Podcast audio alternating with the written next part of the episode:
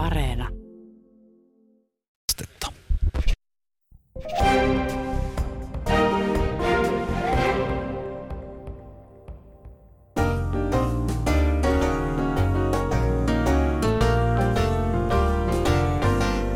Yle puheessa. Keskiviikkoisin kello yksi. Jenni Pääskysaari. Keskiviikko 29. päivä tammikuuta 2014 ja kello 13.02 oikein hyvää päivää. Jos sinusta otettaisiin tällä sekunnilla, tällä hetkellä valokuva, mitä sinä siinä itse näkisit? Jos minusta otettaisiin tässä hetkessä tällä sekunnilla valokuva, niin minä näkisin siinä todennäköisesti noin nelikymppisen naisen, jonka nenän pielet ovat rohtuneet aika pahoin viikon kestäneen niistämisen seurauksena. Naisen, jolla on vino, suht kookas nenä ja joka yrittää vähän liian paksulla meikkikerroksella peittää pakkasvaurioita naamassaan ja jolla on aika reilusti ripsiväriä. Todennäköisesti valokuvasta katsoisi nainen, joka tarjoaa kameralle vasenta puolta kasvoistaan, koska se on hänen omasta mielestään ilmeikkäämpi kuin oikea puoli. Naiselta löytyy vain yksi hymykuoppa ja se on juuri vasemmalla puolella. Ja todennäköisesti kuvassa oleva nainen, eli minä, hymyilisin, sillä musta tuntuu naurettavalta olla valokuvissa totisena. Jos mä olen valokuvassa totinen, vakava, niin musta näyttää siltä, että mä pelleilen, että peitän todellisen minäni. Toivon, että kuvassa oleva hymy ei vain näyttäisi aidolta, vaan myös olisi sitä. Hymyn ei olisi tarkoitus peittää elämän kipeitä kokemuksia, vaan pikemminkin näyttää kuvan katsojalle, että kaikesta huolimatta elämä on aika hyvä. Ettei pienistä kannata murehtia, sillä koettelemuksia tulee aina, mutta niiden välissä voi ja kannattaa vähän hengähtää ja nauttia.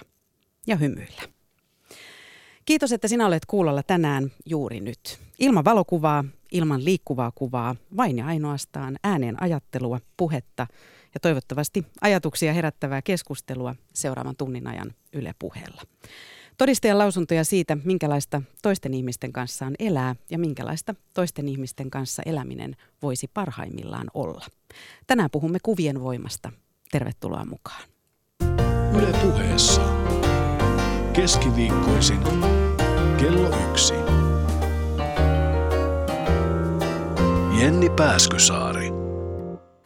Joku tuntematon suuri ajattelija on joskus sanonut, että kun alat näyttää passikuvaltasi, niin olet todellakin loman tarpeessa.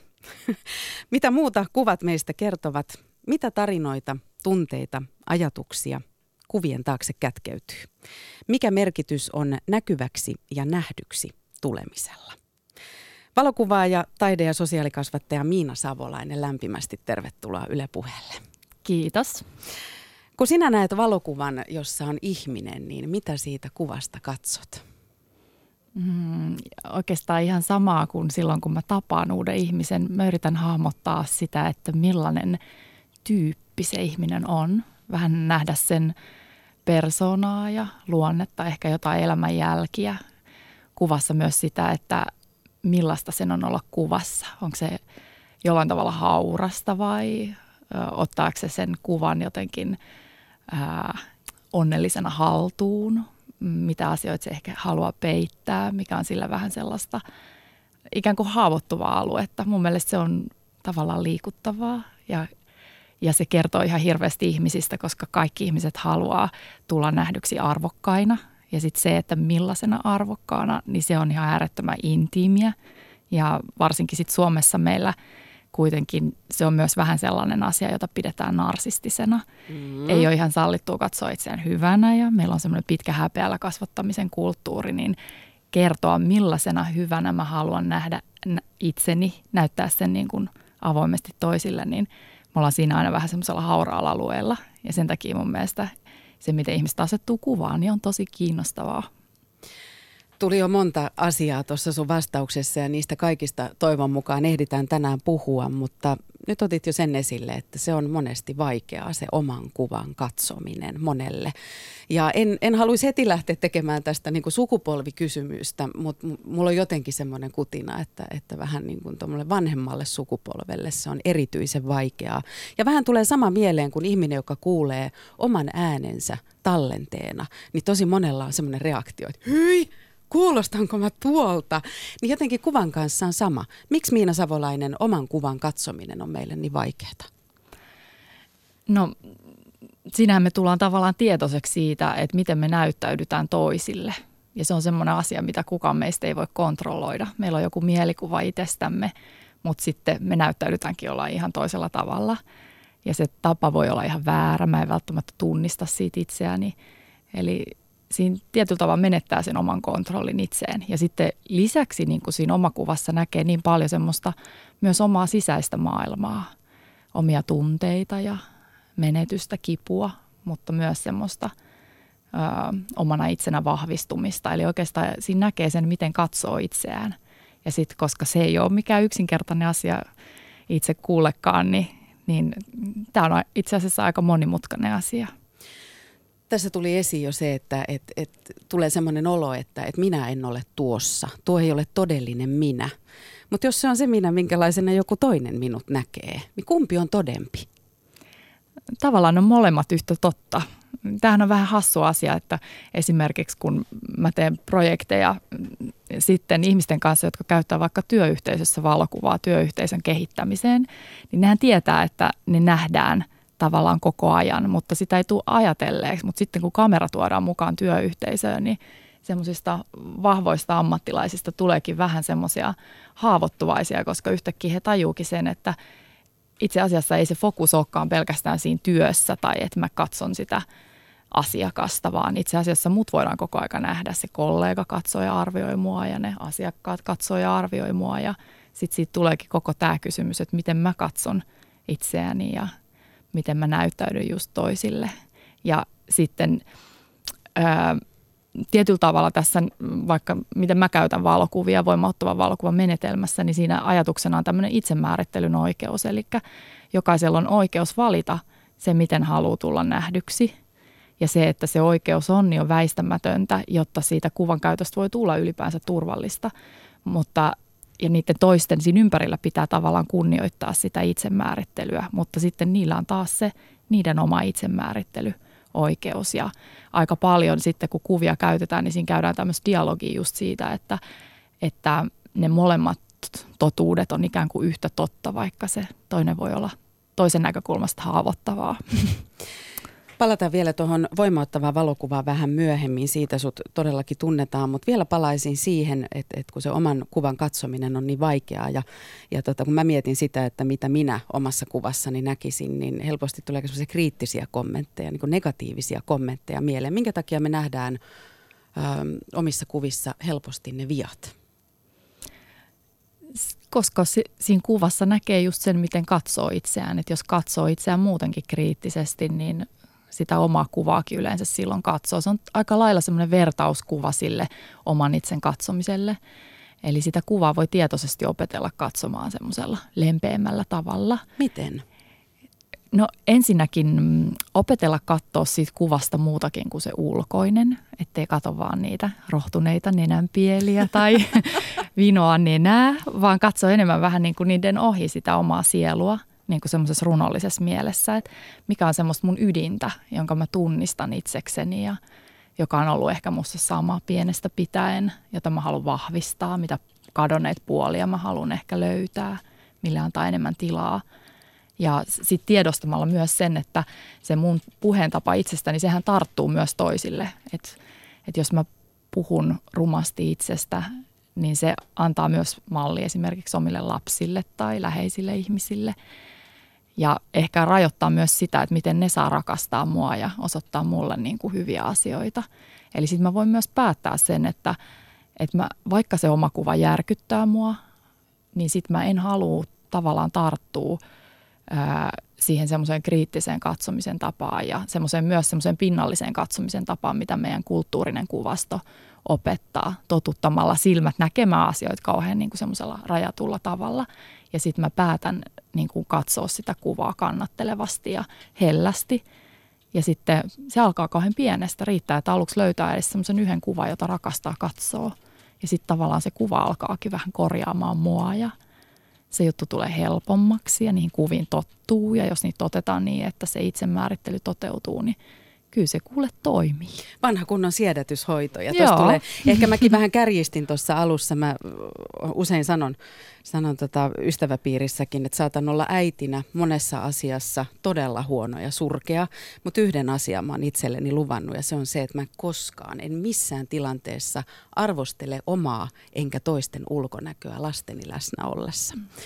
Ja tota, mä huomaan, että se herättää joissain vähän semmoisen, että oho, sitten aika moni sanoo, että en minäkään, mutta joillekin siitä herää semmoinen aha-elämys. Ja tämän tarkoitus ei ollut mitään sade, sädekehää todellakaan oma pääni ympärille no, piirtää. Kyllä, vähän Vaikka ottaa. se ehkä siinä kuvassa vähän näkyisi, jos se minusta nyt otettaisiin. Mutta... Ihan rohtuneet nenänpielet ja sädekehä. Uusi Facebook-profiilikuva on niin tulossa pian tämän lähetyksen jälkeen. Mutta todellakin Miina Savolainen, sut tunnetaan erityisesti kahdesta asiasta, eli maailman ihanin tyttö-projektista sekä voimauttavan valokuvan menetelmästä. Ja maailman ihanin tyttö, se on valokuvaprojekti, joka käynnistyi yli 15 vuotta sitten kesällä 98 Hyvösen lastenkodissa, jossa työskentelit sosiaalikasvattajana. Eli aloit kuvata lastenkodin tyttöjä ja jos voi sanoa, niin loppu on ainakin suomalaista, ellei maailmanlaajuista valokuvaushistoriaa. Eli maailman ihanin tyttö-valokuvanäyttely on kiertänyt ympäri maailmaa, palannut juuri Suomeen, Vantaan taidemuseoon ja nimistä palkittua kirjaa, sitä on myyty lukemattomia kappaleita ja sitä on, on palkittu eri tahoilta. Mikä oli alkuperäinen motiivisi lastenkotityttöjen kuvaamiselle? Se lähti siitä työn tarpeesta, eli mä oon mennyt itse nuorena lastenkotiin töihin, semmoisena päälle parikymppisenä ja, ja mä pidin sitä työtä ihan valtavan tärkeänä. Ja nautin siitä, niiden lasten kohtaamisista ja persoonista. Ja, ja heissä oli jotain sellaista ihan erityistä, niin kuin sellainen ehkä näkymättömyyden leima tai joku ö, sellainen – kaltoinkohtelun ja, ja laiminlyönnin jäljet, jotka, jotka heissä näkyy, niin teki niin kuin oikeastaan ne lapset ihan semmoisiksi ohittamattomiksi. He oli semmoisia murheellisia lapsia, jotka on vähän niin kuin, äh, niin kuin pettynyt niin monet kerrat semmoisessa yhteyden luomisessa toiseen ihmisiin. Niin kuin tavallaan niin kuin lainausmerkeissä se tavallisen rakastetun perheen lapsi, niin se hakee yhteyttä niin kuin katseella toiseen ihmiseen, mutta nämä meidän lapset oli semmoisia vetäytyviä lapsia, että he ei jotenkin uskalla liittyä toiseen ihmiseen.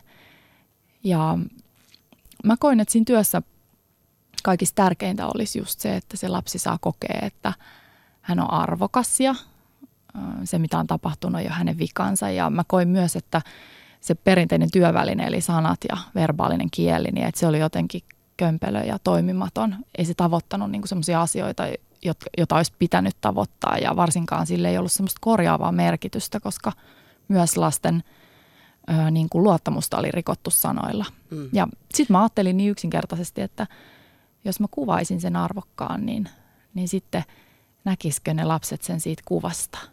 Ja sitten siinä tapahtui sillä lailla, että mun silmien edessä ne murheelliset lapset alkoi herätä henkiä niiden silmiin syttyi semmoinen pieni kipinä ja toivo jostakin ja, ja mä ymmärsin, että me ollaan löydetty jotain tosi suurta ja mä tiesin, että ää, se mitä siinä oli syntynyt, niin se on jotain semmoista, mitä ei myöskään voi rikkoa. Siitä oikeastaan tämä kaikki alkoi. Koskettavasti sä siitä kerrot ja, ja toi on ollut se ensimmäinen reaktio mullakin, kun mä niitä kuvia olen nähnyt. Jotain sellaista siinä konkretisoituu siinä jo maailman ihanin tyttö-kirjassa, että sitä ei ihan osaa edes todellakaan sanoilla selittää. Mutta sitten mä huomaan, että mä oon, mä oon sellainen, mikä sopii tietysti ihan hyvin, kun Yle puheella ollaan, että mä aina vannon puhumia, puhumisen nimen. Et puhuminen ei ole niin pelottavaa, asioista voi puhua, niistä voi kirjoittaa, niistä voi piirtää, mutta mut myös mua koskettaa se, mitä sanot, että on joskus niin vaikeita tilanteita mm. ja asioita, että siinä hetkessä se kuva on parempi väline kuin puhe. Kerro vielä miksi. Joskus voi olla, että, että ne sanat ei oikeastaan auta mitään. Voi olla semmoisia elämäntilanteita tai ihmissuhdetilanteita vaikka, jossa on sanottu jo niin paljon ja sitten ei tavallaan päästä enää mihinkään siitä, että ne kahden ihmisen kokemus on vaikka täysin erilainen. Ja niistä sanoista ei oikeastaan enää mitään muuta kuin semmoista rikkovaa, niin kuin, mitä niistä voi aiheutua. Ja sitten taas, jos ajatellaan vaikka näiden, näiden vaikka lasten elämäntarinoita, joita vaikka lastensuojelussa on asiakkaina, niin, niin ne asiat, joista pitäisi puhua, niin ne on niin kuin tavallaan sen lapsen olemassaolon kannalta niin epäreiluja ja järkyttäviä. Että tiedätkö niiden sanominen, niin se vaan tekee sen näkyvämmäksi, että niin ei pitäisi olla. Ja, ja tavallaan kenelläkään toiselle ei voi olla niin kuin oikeutta sanoa semmoisia asioita toisen elämästä, että jos hän itse sano, haluaa sanoa niitä, niin se on sitten niin kuin hänen tahdistaan ja niin kuin semmoisesta oikeasta hetkestä elämässä kiinni, mutta niin kuin mä ajattelen, että toiselle ei ole oikeutta sanoa sellaisia asioita, että, että sut on hylätty käytännössä, mit, mitä ne asiat oikeastaan tarkoittaa. Ja se on se pahin pelko, mm. joka meistä jokaisella on, että niin. meidät hylätään. Niin se on tapahtunut. täytyy muistaa, että oli niin kuin kasvavassa iässä olevia lapsia, nuoria mm. kysymyksessä. Että ehkä ne sanat ja tavat puhua ja käsitellä ö, muillakin tavoilla, ne ehkä tulee sitten jossain vaiheessa. Niinpä, ja me ei voida tietää tavallaan, että mikä on sen ö, niin kuin toisen kannalta jotenkin totta. Että vaikka on tapahtunut niin kuin kamalia asioita, niin sitten kuitenkin se, mikä voi olla totta ja tärkeä, niin voi olla joku sellainen, mikä ei melkein ole vielä totta siinä oikeassa todellisuudessa. Vaikka se, että on silti tullut rakastetuksi tai on silti ehjä, vaikka on myös rikki. Eli on sellaisia asioita, jotka on niin kuin tunnetasolla tosia, mutta niitä on vaikea tavoittaa niin kuin siinä puheen kautta, koska ne on niin semmoisia yksityisiä ja niiden jakaminen vaatii paljon luottamusta. Kun tällä tavalla keittiöpsykologian äärellä ollaan, niin usein erityisesti lapsista ja nuorista puhuttaessa kuullaan sanapari nähdyksi tuleminen. Mitä Miina Savolainen on nähdyksi tuleminen? No se on sellaista, että, että just jos ajatellaan vaikka lapsia, niin niillä on ihan valtava jano siihen katsekontaktiin. Että joku katsoo heitä ja näkee, on läsnä. Mm, mä muistan, mua liikutti itseni joku muutama vuosi takaperin sellainen asia. Mä olin pitämässä työpajaa tällaisille perheille tai vanhemmille, joiden perheessä on tämmöinen – syntymäkuurolapsi, jolla on asennettu tämmöinen sisäkorva istute, sellainen ikään kuin implantti, jonka avulla voi kuulla, mutta nämä lapset kuulee vähän sillä mekaanisesti, eli sitten sen takia näitä vanhempia opetetaan, että aina kun he puhuu sille lapselle, niin heidän pitää ottaa semmoinen intensiivinen katsekontakti ja sitten vasta sanoa se asia. Ja näitä vanhempia liikutti hirveästi koko tavallaan se ajatus katseesta ja nähdyksi tulemisesta, koska moni huomasi, että heidän perheessä saattoi käydä niin, että että ne kuulevat sisarukset luuli, että vanhemmat rakastaa enemmän sitä kuuroolasta, koska sitä katsotaan paljon enemmän ja paljon intensiivisemmin. Ja mun mielestä siinä on niin kuin yksinkertaisimmillaan niin kuin tästä kiinni, että lapsi janoaa sitä yhteyttä. Että joku on kiinnostunut hänestä ja niistä asioista, joista hän on kiinnostunut. Ja sitten tavallaan siinä yhteydessä katseen avulla, niin siinä koetaan, että että sä oot mulle arvokas ja sä oot mulle kiinnostava. Niin kuin ihan näin simppeli se tavallaan on, mutta siihen meillä on aika vähän aikaa loppupeleissä.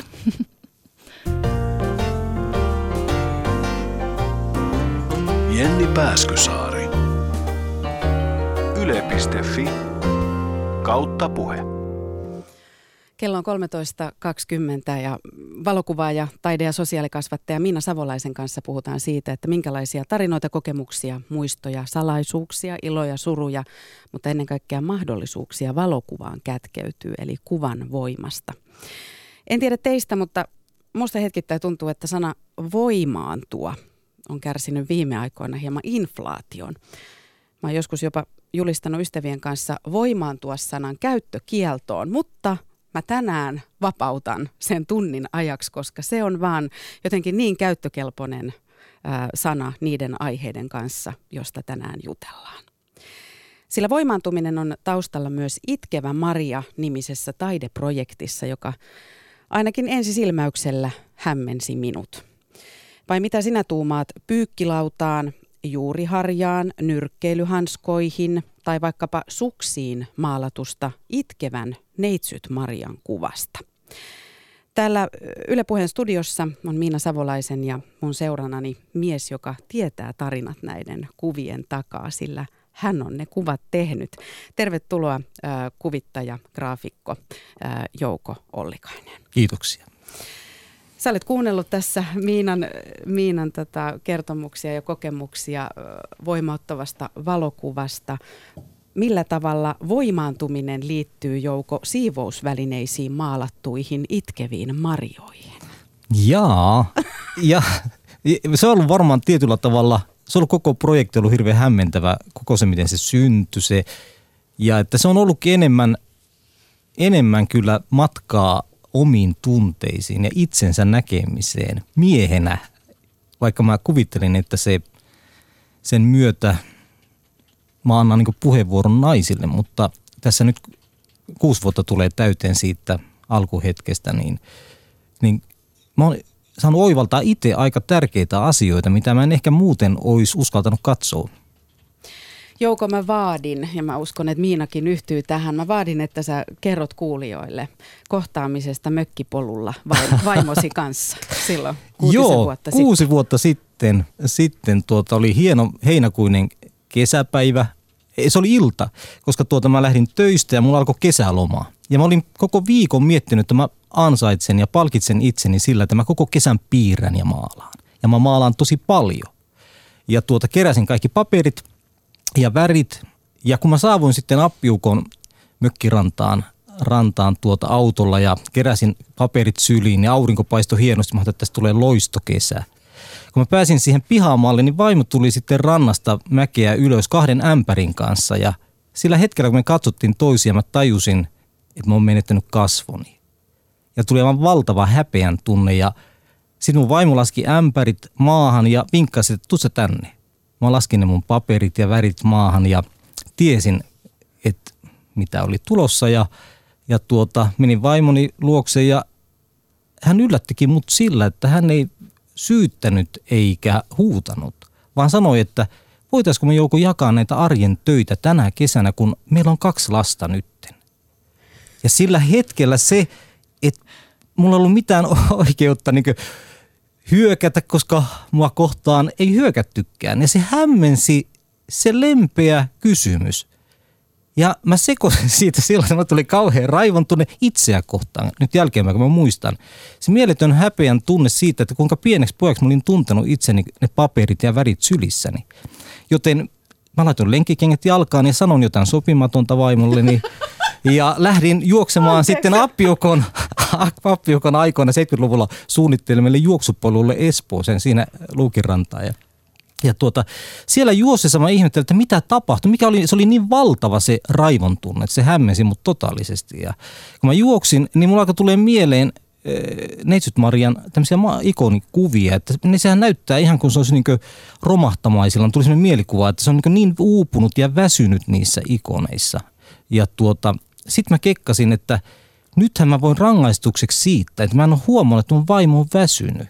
Niin alkaakin maalaamaan tämmöisiä öisin, tämmöisiä itkeviä. Että mä oon ainakin sen Marian itkeä ja mä maalan kullalla sitten, ihan oikealla kullalla sen kyynelen ja sitten se mun pikkustudion seinä, kun on täynnä näitä itkeviä marjoita, niin mä varmasti sitten opin ymmärtämään, että nainenkin voi väsyä. Mm-hmm. Ja tuota, sitten toisella kierroksella tuli laulun sanatkin sitten yhtäkkiä mieleen itke pyhä äiti. Ja mä juoksin sieltä metsästä sitten mökkirantaan kauheen valaistuneena ja huusin vaimolle, että Maki, Maki, mieletön idea, kuuntele. Mun vaimo oli järkyttynyt se katto sitten, että Jouko, mä en ehkä halua kuulla. Mutta hei, tää on ihan, tää on, tää on niin mieletön Maki näyttely ja sitten ihan piisi. Ja mä että Jouko, ei, Mä sanoin, että hei, mä rukoilen, mä teen mitä tahansa. Hän että lupaatko lämmittää saunan halkoa halot? Mä että lupaa mitä tahansa, kuuntele, että on mieletön. Ja mä kerroin tämän ajatuksen ja tuota, kuunneltuhan sen vaimo sanoi, että ja nyt lämmittämään saunaa ja halkoon puita. Ja heti yöllä mä olin maalaamassa ensimmäistä sitten tämmöistä itkevää Mariaa siellä, hmm. siellä pikkustudiossa. Aivan mahtava tarina. Ja, ja tota, sanoit tuossa alussa, että, että onko se niinku sitten itsensä oivaltamista ja itsensä auttamista, itsensä auttamista ymmärtämään siinä, että miksi nainen väsyy, miksi äiti väsyy tai oma äiti väsyy. Mutta sä oot laajentanut tätä myös sillä tavalla, että, että pyydät myös naisilta tarinoita, kirjeitä omien ö, kokemustensa ja, ja väsymystensä taustoista. Joo, meidän yksi ystävä tuli käymään ja tämä nainen sitten, kun se näki nämä mun pienen studion seinällä nämä itkevät marjat, hän sanoi, että hei Jouko, mä haluan kirjoittaa noille. Ja sitten se sanoi, että hei, että noi täytyy saada esille, että varmaan joku muukin haluaisi kirjoittaa. Ja sitten hänen kanssa keskustella se tuli sitten puhe, että naisilla, että naisilla on paljon semmoisia, että jos mies kuuntelisi joskus, on semmoisia asioita, mistä ei vaan pysty vaikka kuinka toivoa ja sovitaan, että jutellaan niistä vaikeista asioista, niin sitten ei koskaan tulekaan sitä hetkeä. Ja sitten mä innostuin hirveästi siitä, että tämä olisi aivan uskomattoman hienoa, jos naiset kirjoittaisi näille. Ja, ja siitä hetkestä lähti sitten tämä etenemään tämä projekti siihen, että jos tästä tulisikin näyttely ja olisikin julkinen tämä juttu – Öm, tulee pari asiaa mieleen. Minkä takia neitsyt Maria? Minkä takia ne kuvat alkoi vilistä sulla lenkillä? Onko niin tässä joku pointti, että tämä on nimenomaan neitsyt Maria? No sitä on kaikki kuvat. kysynyt, että mm. onko mä ortodoksi. Ja, ja tuota, mä oon lestadialaista taustasta perheestä pohjoisesta ja, tuota, ja mä en itsekään tiedä, miksi koska ne mielikuvat oli niin vahvoja, kun mä lähdin sille lenkille, että mä itsekin sillä että ei mulla ole mitään selitystä. Sä sait ilmestyksen. Tämä oli, niin kuin mä nauranut, nauranut, että oli ilmestys, mutta se tuntuu niin kornille, ei. varsinkin siinä raivon yhteydessä. Tunne. Mutta ei, en mä muuten voi selittää, kun ne tuli mieleen niin justiin mielikuvina. Ja mm. tuota, en, mutta se on tosi korni, kun sen ääneen sanoo, mutta mm. näin naivi juttu siinä oli. Ja, ja tuota, mutta sitten kun sen ensimmäisen pienen, pienen itkevän Marian oli maalannut, niin niin sillä hetkellä kun kultas sen kyyneleen, niin se oli jännä, kun se puupala muuttui ikään kuin pyhäksi. Siihen tuli joku hieno pyhyys. Ja myöskin kun näitä suksia ja juuriharjoja on maalannut, sillä hetkellä kun ottaa tämän kultauksen siihen, niin se on hämmentävää, että siinä tapahtuu niin kuin mun mielestä jotain ihmeellistä siinä tekovaiheessa. Ja – Tulee vähän mieleen tämä, mistä Miina puhuu maailman ihanin tyttökuvaprojektin. Et on ollut selkeä jotenkin kimmoke lähteä tekemään niitä ja, ja motiivi ja näkemys, mutta sitten siitä lopputuloksesta tulee jotain sellaista, mitä ei ihan voi voi käsittää eikä kuvitella. Mutta sitten toinen juttu on se, että toi on joku aika stereotypinen ö, tapa katsoa maailmaa. Eli, eli sun lähtökohta on se, että nainen väsyy itkee, kantaa, kärsii, mies ei pysähdy kuuntelemaan eikä saata ymmärtää. Mutta tämä tausta on semmoinen, että mä oon ollut sillä niin ehkä, voinko sanoa onnekas, että mä oon vahvan äidin sylistä aina siirtynyt vahvan naisen syliin. Ja tuota, et se, mä olin, silloin mä olin pitämässä avajaispuhetta ensimmäisen näyttelyn. Mä olin jo syyllistämässä äiti raukkaani siinä sanomassa, että kaikkien vahvojen äitien pojat. Mutta sitten mä muistinkin, että mun veljet, ei hän ole yhtä laiskoja kuin minä. Että kyllä se on ihan tämä ihan mun oma juttu. Ja tuota, ja se mua kiehtoi tämä ajatus siinä, että sai vahvan vaimon, joka oli, on valtavan tekevä ja teki ja tottu siihen, että se tekee ja sille voi heittää enemmän ja enemmän tehtävää, niin, niin siinä mielessä, ja tämä, tämä justiin, että kun tämä ensimmäinen projekti, mitä mä en oikeastaan suunnitellut, vaan se lähti liikkeelle ihan sattumanvaraisesti, niin tässä on itsekin ollut hämmentynyt just näistä, että eikä oikeastaan kyseenalaistunut mitään. Mä oon vaan naivisti tehnyt ja maalannut niitä – et, et jos kun laitettu välillä seinää vasten ja, ja kysytty miksi juuri nämä, niin tämä on hämmentävä. Kaikkiin muihin projekteihin mä pystyn aina selittämään, mitä mä oon miettinyt ennen sitä ja missä se on syntynyt, mutta tämä on niin outo itse, itsellekin vielä, että miksi tämä lähti al, alulle ja ainut selitys on se suuri tunnetila. Miina Savolainen tota, mulle tulee tästä semmoinen toisenlainenkin tulkinta mieleen, että välttämättä ei tarvitsisi vetää näitä sukupuolistereotypioita tähän, vaan tähän vähän niin kuin, nyt kun sulla on tämmöinen raamatullinen aihe, niin tämähän on vähän myös semmoinen Martta ja Maria tarina.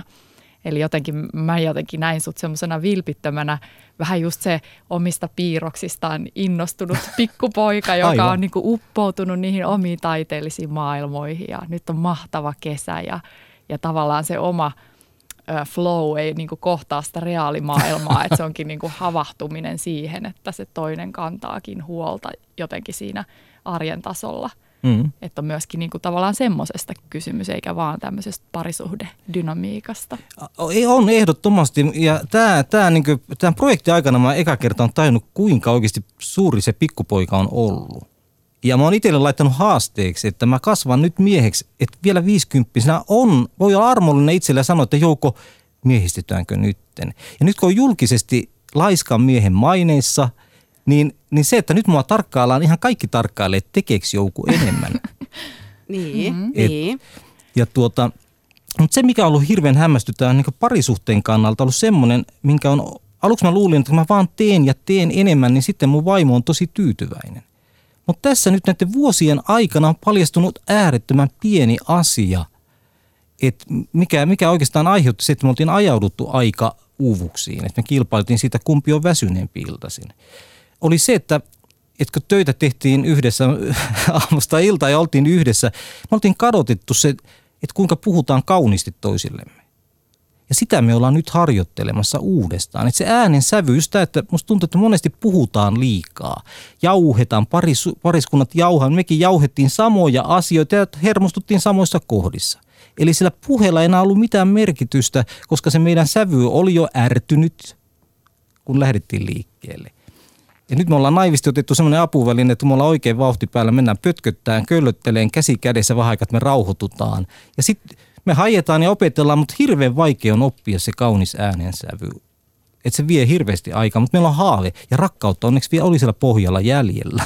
Ai että miten mahtavaa, mutta tässä korostuu mm. tämä, että jos jokaisella meistä on se nähdyksi tulemisen tarve, niin se pieni poika ja pieni tyttö siellä taustalla, niin ei se katoa siinä parisuhteessakaan niin, yhtään mihinkään. Mutta Miina tuli myös mieleen näistä sukupu- sukupuolirooleista ja näistä, näistä stereotypioista, että varmaan säkin olet ihan loputtomiin saanut vastata kysymykseen, että minkä takia tytöt poseeraa maailman ihanin tyttö kuvissa. Miten sä näet tämän sukupuolikysymyksen? No se oli vahinko alun perin, että oli kyseessä tyttöprojekti, eli niin yksinkertaista, että se lastenkodin osasto, jolla mä silloin olin töissä, niin siellä sattumalta oli pelkästään tyttöjä. Että ei tämä ole niin kuin sidottu sukupuoleen, vaan jokaisella on tarve nähdä itsensä arvokkaana ja sitten se, että millaisena arvokkaana, niin se vähän vaihtelee – ja tuosta tota, Joukon tarinasta, niin musta se oli just jotenkin semmoinen liikuttava avainkohta, että, että sun vaimo puhukin just kauniilla äänen sävyllä ja sitten se sai sus aikaa jonkun tämmöisen tosi merkityksellisen kokemuksen, että sä kuulit, mitä se toinen puhuu. Että ehkä se on just se juttu, että, että silloin kun se puhe on jotenkin aggressiivista tai siinä on jotenkin semmoinen piilosyytös tai vaatimus, niin se puhe on sillä tavalla turhaa, että – että sitä ei kuule ollenkaan. Aivan.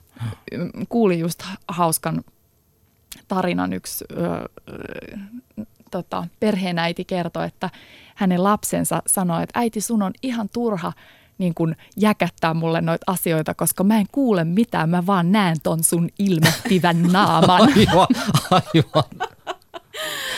Mm, mutta sen takia varmaan puhutaan t- tänään kuvan voimasta tai puhutaankin, koska kuvat pakottaa meidät pysähtymään ilman puhetta ja ilman ääntä sitä tekee Joukon itkevä Maria-teokset, koska ne tulee vastaan, jos jonkinmoisissa yhteyksissä. Ja samoin myös Miinan valokuvat. Ja, ja toki se, että projekti lähti liikkeelle tytöistä, niin se on jo laajentunut valtavaksi. Eli, eli sulla on voimannuttavan valokuvan menetelmä, jota käytetään, niin kuin aikaisemmin jo kerroit, niin myös esimerkiksi työyhteisöjen eheyttämisessä tai voimaannuttamisessa ja, ja tietenkin varmaan sosiaalityökaluna myös poikien ja, ja nuorten ja lasten ja aikuisten kanssa. Mutta sen lisäksi pian teet sitä myös televisiossa suomalaisille perheille Yle Teeman valokuvan voimaa sarjassa, joka starttaa kolmas päivä helmikuuta.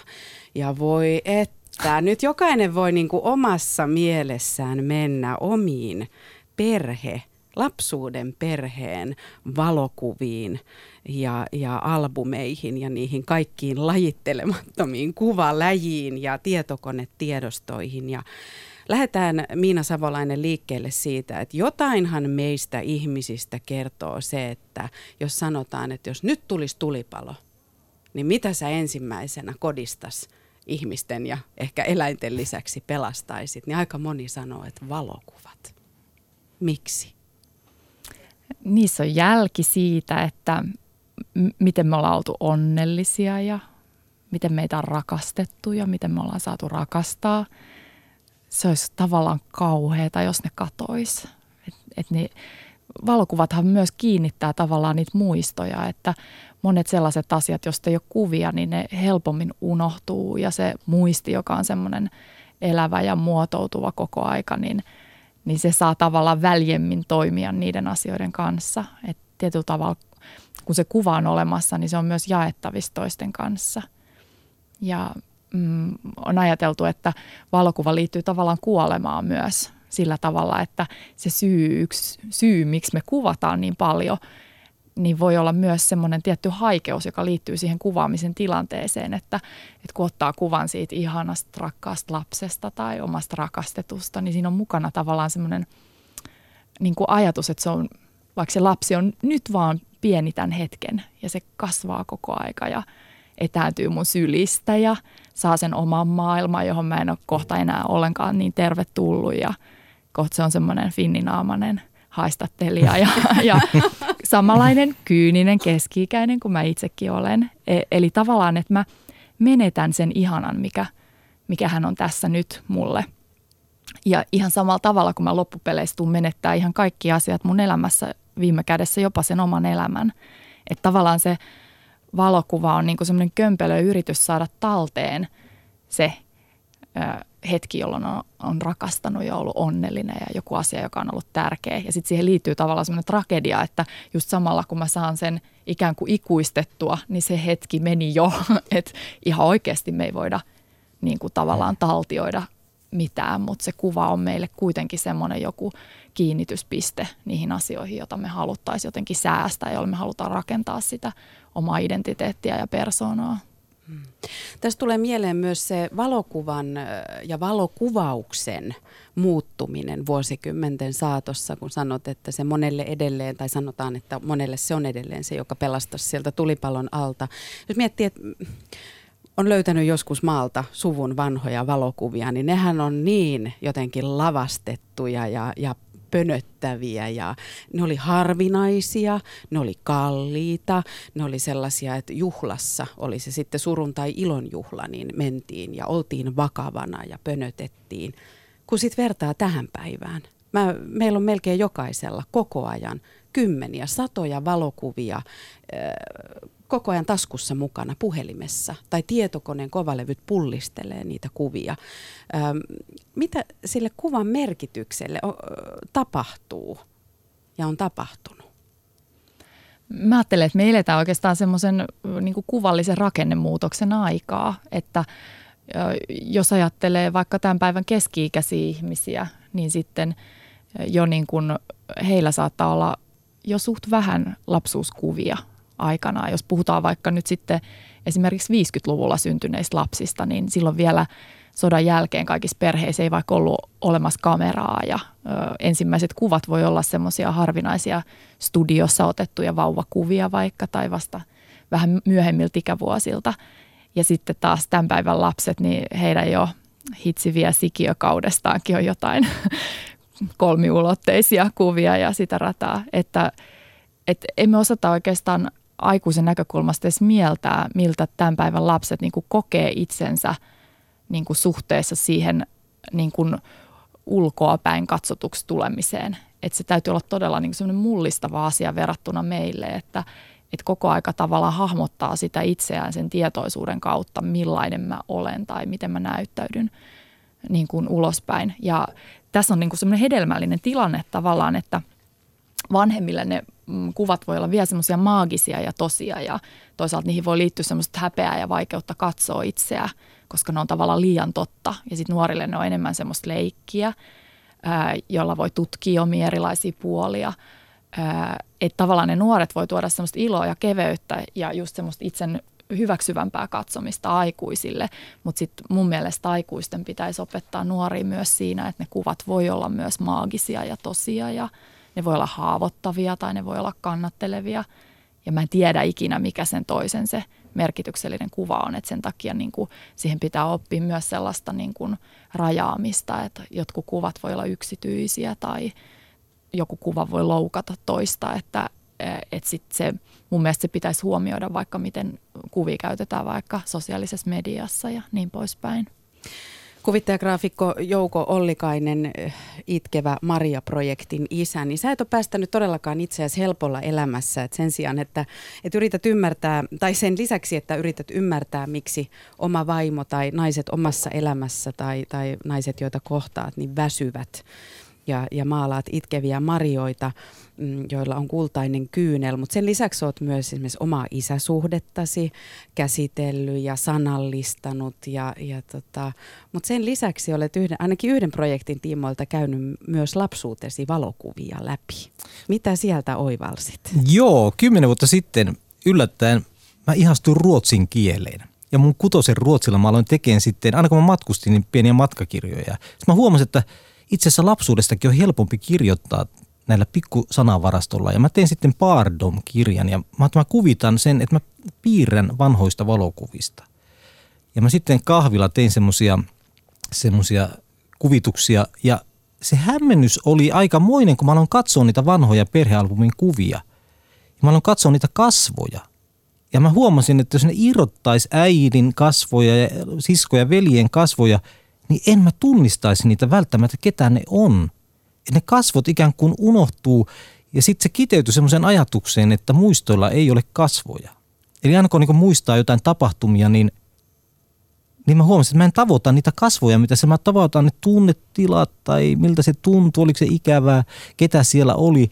Mutta sitten yritin mieli, mielikuvitella, että miltä ne kasvot näytti ja sitten kun katsoin niitä valokuvia, se oli hämmentävää, että ne oli ihan jotain outoja ihmisiä. Ja tästä tulee mieleen myös se, että, että tulee nyt todella suuri ajatelma. Me ihmiset olemme erilaisia. Mutta, mutta se, että, että kuva, joku on semmoinen, että täytyy hipelöidä kaikki. Joku pitää itseään visuaalisena ihmisenä. Joku niin, miten niin kuin jotenkin se, että et, et onko ihmisiä, jotka, joille kuva ei sano tätä, joka ei oivaltaisi siitä kuvasta tätä? Onko ihmisiä, Miina Savolainen, jolle kuva on vain kuva – jolle ei löydy sieltä tarinoita ja merkityksiä? On paljonkin. Ei kaikki ihmiset esimerkiksi miellä, että oman elämän kuvaaminen ja muistaminen niin kuin kuvan avulla olisi tärkeä. Voi olla joku toinen aisti vaikka, että muistaa jonkun tuoksujen kautta asioita paremmin. Mutta siinä tulee just tämä, että kun me ihmiset olemme erilaisia, niin esimerkiksi perheessä voi olla niitäkin perheenjäseniä, joille sitten taas se kuvattomuus kertookin aika jotenkin isoja asioita, koska nythän kuitenkin, jos ajatellaan sitä lapsuuskuvastoa vaikka, niin tunnetasollahan se merkitys on kertoa sitä rakastetun omana itsenään moniulotteisesti nähdyn lapsen tarinaa. Ja jos perheessä ei ole kuvattu ollenkaan tai vähän tai hyvin niin kuin yksipuolisesti, niin sitten just joku lapsista vaikka, ehkä se keskimmäinen, jota vielä kuvataan vähemmän kuin ensimmäistä ja iltatähteen, niin voi ajatella, että mä en ole ollut niin tärkeä, että mua olisi tarvinnut muistaa tai mä en ollut niin rakastettu. Ja musta toi Joukon tarina noista kasvoista oli myös liikuttava just se, siitä, että miksi me halutaan muistaa asioita kuvassa, että sehän on tavallaan semmoinen tragedia, että, että joku tosi merkityksellinen ja rakas ihminen – niin se alkaa unohtua vähitellen, jos siitä on vuosikymmeniä aikaa, että ei muista enää sen ääntä, mm-hmm. miltä se tuoksu tai miltä sen kasvot näyttää. Ja tavallaan se unohtaminen voi olla se niin kuin, niin kuin tavallaan semmoinen rankka juttu. Mm-hmm. Ja, ja siinä se, että on olemassa ees se kuva tai on olemassa se ääninauha tai joku tavalla jälki siitä, että miten muistaa niin kuin aistisesti sen ihmisen, niin, niin se on ihan hirveän tärkeää. Mä toin Miina kaksi kuvaa. Tuota, ja nämä kuvat on muuttunut tässä mun Itkevä Maria-projektin aikana. Mä näen ne nykyään uudella tavalla. Ja nämä on mä oon re- repinyt nämä tuosta albumista irti, koska mä haluan katsoa näitä päivittäin. Se voisi kuvaa, kertoa mulle, mitä sä näet näissä kahdessa kuvassa. Mä kerron sitten, miksi, mitä nämä merkkaa mulle. Vai mennäänkö Miina tässä nyt väärinpäin? Eli, eli mikä on sun analyysi? Pitäisikö ensin Joukon kertoa, mitä hän niissä näkee? Vai Niin, Vai siis haluatko tavallaan, jos nyt kertoa? lähdetään tähän itsemäärittelyyn, niin. niin mähän en voi nähdä näitä kuvia niin kuin oikein. Ei, koska ei, oot mä ajattelin, että se olisi kiehtovaa nähdä ihan, Niin. ulko, ihan mitä ulkopuolinen vaan. Haluatko se kuulla? Haluun, haluun, joo. Okei. No siis se ensimmäinen vaikutelma, mikä mulle tulee näistä, tässä toi, toinen kuva on tällainen ikään kuin virallinen, vähän niin kuin passikuvamainen kuva arvokkaasta keski-ikäisestä miehestä, joka katsoo hiukan ehkä ää, vinosti kameraan. Ää, hänessä on hieman sinun näköäsi. Voisin ajatella, että ehkä kyseessä on vaikka isäsi. Mm-hmm. Ja tota, sitten tässä on toinen semmoinen vanha ää, ihastuttava kuva voisi olla ehkä just jos, jostain 50-luvun, 60-luvun paikkeelta mustavalkoinen, joka on vähän hiire, hiiren korville taipunut ja, ja siinä on puutarha ja semmoinen pieni pari kolmevuotias parivuotias pieni poika vähän epäskarppina tulee kohti kameraa iloisena ää, niin semmoisella ää, jotenkin läheisellä fiiliksellä sitä kuvaajaa kohtaan, että hän ei ole varmaan pysynyt paikallaan siinä kohtaa, missä pitäisi olla ja sen takia kuvaaja ei ole onnistunut pitää sitä kuvaa skarppina. Ja tässä näyttäisi siltä, että näiden ihmisten välillä on joku semmoinen hyvä side. Hieno, se valtavan kauniisti ja huolella kuvattu. kolahtiko Jouko? Aivan mahtava. Hei, tämä ensimmäinen, tämä lapsuuskuva on musta ja, ja tämä aiheutti mulla tämä kuva, Minäkin haluan nähdä. kuva tuota kuusivuotiaana, että mut on adoptoitu. Yhtäkkiä toi kuva toi mulle muiston, että tuona päivänä niin, niin me ajettiin autolla satamaan, katsottiin laivoja ja kaikki oli hirveän kivoja mulle ja piti sylissä. Ja siellä laukesi jotenkin sitten semmoinen ajatus, että mä en kuulu tähän perheeseen. Mä olin muutenkin aika outo. Niin mä koin, että mä en kuulu tähän perheeseen. Ja sitten mä menin kouluun, niin siellä luettiin Ollin oppivuosia. Ja siellä sitten oli tämä, ja mä tajusin, että mun vanhemmat on ihan jossain muualla. Ja tällä hetkellä mä näen tämän kuvan tässä mitä kuuden vuoden aikaa, että mä kuulun tähän mun perheeseen. Että yhtäkkiä mä huomasin, että hyvä tavat on, että, että mä oon niin palannut jotenkin, jotain on tapahtunut tässä itsensä peilaamisessa, niin tuota siihen, että hieno tunne, että mä rakastan mun siskoja ja veljiä ja mä kuulun tähän perheeseen ehdottomasti. Ja sitten taas tämä passikuva isästäni, niin tämä oli semmoinen, kun meillä oli hyvin vaikea suhde isän kanssa viime vuoteen asti suunnilleen, että oli semmoisia jälkiä ja sitten viime vuonna, kun isä dementoitu ja muuttui valtavan lempeäksi. Mm. Ja yhtäkkiä sillä hetkellä me pidettiin kädestä toisiamme ja yhtäkkiä mä puhuin kaiken sen, mitä mä olin toivonut, että isälle voisi joskus kertoa. Ja sen jälkeen tämä passikuva alkoi mulle hymyilemään. Tämä oli semmoinen kuva, mitä mä en voinut katsoa, kun meidän isä näytti vihaselle tässä. Ja se oli semmoinen juuri raivostumaisillaan. Ja tällä hetkellä tämä on mun työkone, eh, teipattuna työkoneeseen ja mä hämmästyn siitä, että miten voi valokuvassa kasvot muuttua. Vau, sulle tapahtui semmoinen uudelleen määrittely. Tosta itse asiassa on kysymys just kun ö, työskennellään vaikka albumikuvien kanssa, että meidän elämässähän voi olla monia semmoisia ikään kuin väittämiä, mitä me ollaan itse sanottu tai mitä joku muu on meidän elämästä lausunut.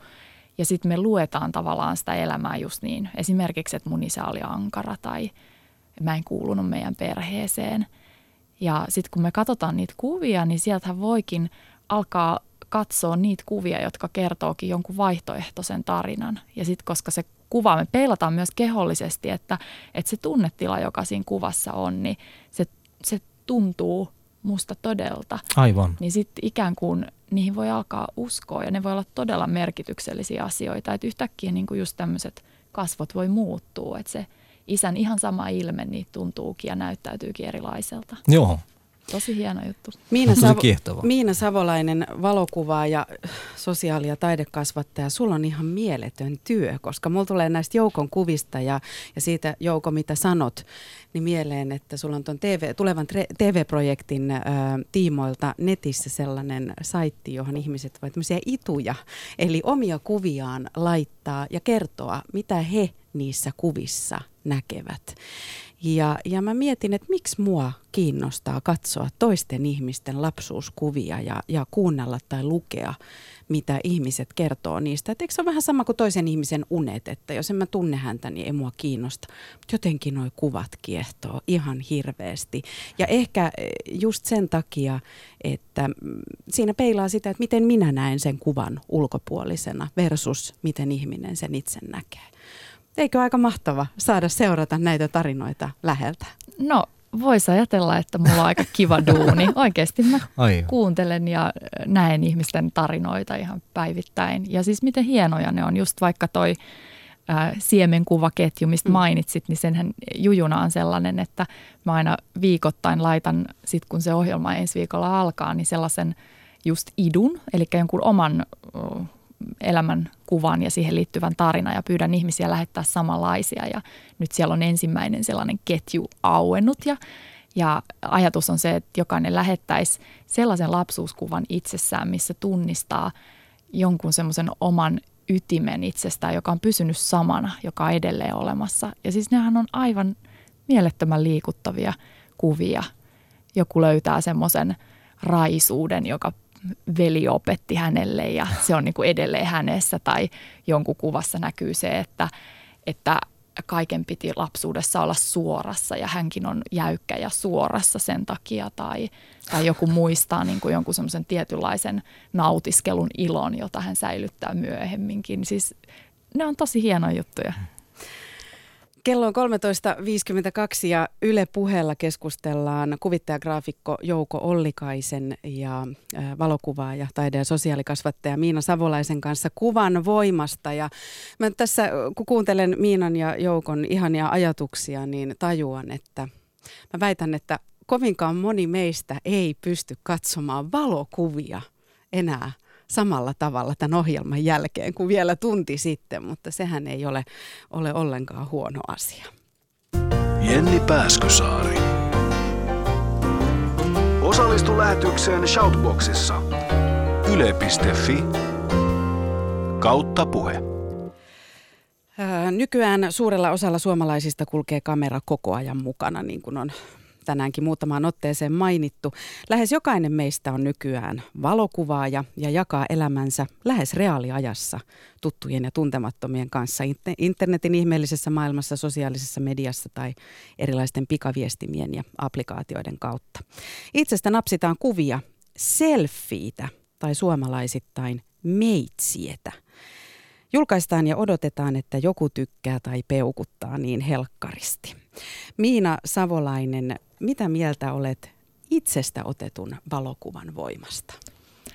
No mm, sehän on mm, tämmöinen äärimmäinen keino siihen itsemäärittelyyn, että siinä ei ole ollut kukaan muu välissä.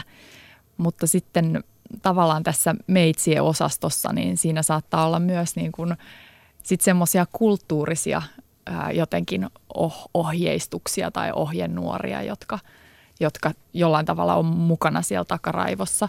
Mun mielestä se meitsien kuvan meininki on niin kuin, tavallaan tosi liikuttavaa. että siinä näyttäytyy tosi selvästi se, että miten sen ihmisen on kaipaus tulla nähdyksi. Ja sinänsä niin kuin ylipäänsä semmoinen omakuvakulttuuri nykyisin, niin, niin on hieno juttu, että ihmisillä on niin kuin semmoista tilaa omaa identiteettityöhön ja sen pohtimiseen, että mitä erilaisia puolia ja tunteita mussa on ja miten mua saa katsoa ja miten mä haluan tulla nähdyksi. Mutta tota, sitä voisi syventää vielä aika paljon. Eli sitten ää, siitä samasta ideasta saa vielä tosi paljon enemmän ää, jotenkin semmoisia sävyjä aikaiseksi, jos, jos siinä on selkeä joku semmoinen vähän niin kuin toinen näkökulma just siihen, että mitä kaikkea niistä kuvista voi tutkia. Ja toi on, mä ajattelisin, että vaikka kouluissa voitaisiin just tehdä sellaista, että, että niistä meitsien kuvista niin kuin tehdään jotain, just tutkitaan vaikka tietoisesti niitä omia erilaisia puolia. Ja tämä peukutusjuttuhan on tietenkin tosi liikuttavaa, että jos ajattelee mun kasarinuoruudessa vaikka, että sitä piti olla sitten yksin ja outo ilman peukutuksia, niin nyt sentään niin kuin, niitä voi saada. Et toki voi liittyä kiusaamista ja kaikkea semmoista negatiivistakin, mutta noin pääasiassa se on ihan mahtavaa, että ollaanko me niin kuin, meidän uusi sukupolvi on oppinut antaa hyvää palautetta toisilleen. Mm. Just vähän niin kuin mistä Jouko puhuu, että puhutaan kauniilla tavalla sille rakkaalle ihmiselle. Mutta tuossa sun vastauksessa käy ilmi se, että se on kyllä järjettömän ristiriitainen maailma. Mä en itse halua henkilökohtaisesti lähteä siihen syyllistämiseen, että ne on noloja tai se on, se on tyhmää tai se on naurettavaa. Mutta on siellä, siellä on vaarallisia sävyjä tai, tai sanoit hyvin, että niitä voisi vähän syventää. Jouko Ollikainen, voisitko kuvitella, että, että Itkevä Maria-projektin jälkeen niin nähdään Itkevä Jouko – Meitsie kuvasarja Facebook-sivulla ja naiset jakavat siihen kommentteja. No mulla on tullut pyyntö, pyyntö että tuota, mä sain puhelun yksi perjantai ja sieltä soitti yksi mies ja sanoi, että kuule Jouko, kyllä kaikki tietää, että arjen marjat on väsyneitä, mutta tiedät sä, että arjen Joosefit on loppuun ajettuja, että alappas maalaamaan niitä. Mm-hmm. Että tuli tämmöinen tila, tila, tilaus, mutta saa nähdä, tämä menee ihan sillä että tunteella tämä projekti. Että mä en oikein tätä oikein voi suunnitella, mitä tulee, mutta ehkä siellä, siellä loppuun ajetut Josefikin mahdollisesti tulee. Mutta myös on tilattu nauravia marjoita, mutta mä, mä en oikein tiedä, mitä tapahtuu tuon. Tuo menee ihan omalla kyydillä toi Maria-projekti. Että. Kyllä meidän kulttuuri janoaa itkeviä Joosef-kuvia myöskin. Että Ehkä sen kautta niitä iloon. odotellessa. niin. Ja maailman ihanin poikakuvia ja muita, mutta Kyllä. näitähän nähdään varmasti siinä Miinan tulevassa TV-sarjassa Kuvan voima. Ähm, arvo, suuresti arvostamani Hesarin toimittaja Annastiina Nykänen on pohtinut ansiokkaasti lehdessä ja Twitterissäkin tätä selfie- ja meitsiekuvien filosofiaa. Ja siinä oli kyllä mun mielestä todella hienosti hän ja asiantuntija puhuvat tästä. Eli, eli luen pienen pätkän tuosta lehtijutusta. Eli omakuvien levittely on leimattu itsekeskeisen minä-minä-kulttuurin merkiksi ja narsismiksi. On myös puhuttu itsensä brändäämisestä, siis keinosta hakea hyötyä esittelemällä omaa persoonaa myönteisessä valossa. Kuinka moni tunnistaa itsessään noita piirteitä? Ehkä narsismisyytös on turhan yksinkertainen. Selfielläkin on monia eri merkityksiä.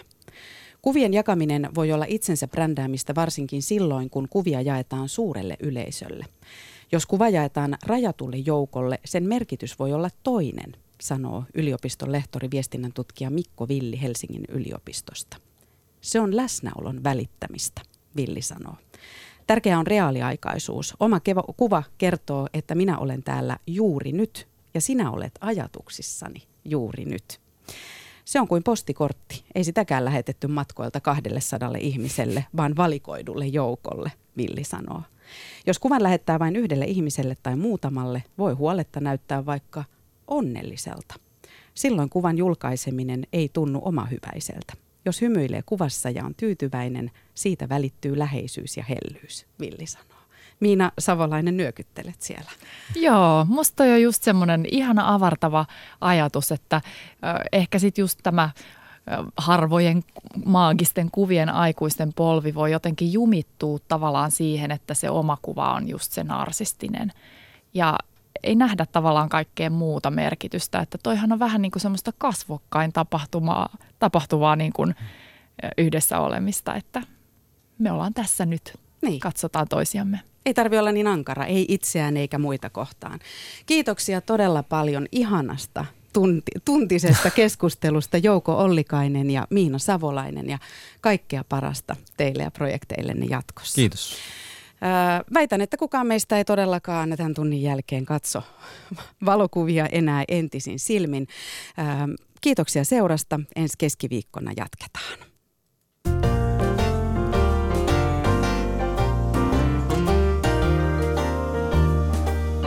Yle puheessa. Jenni Pääskysaari.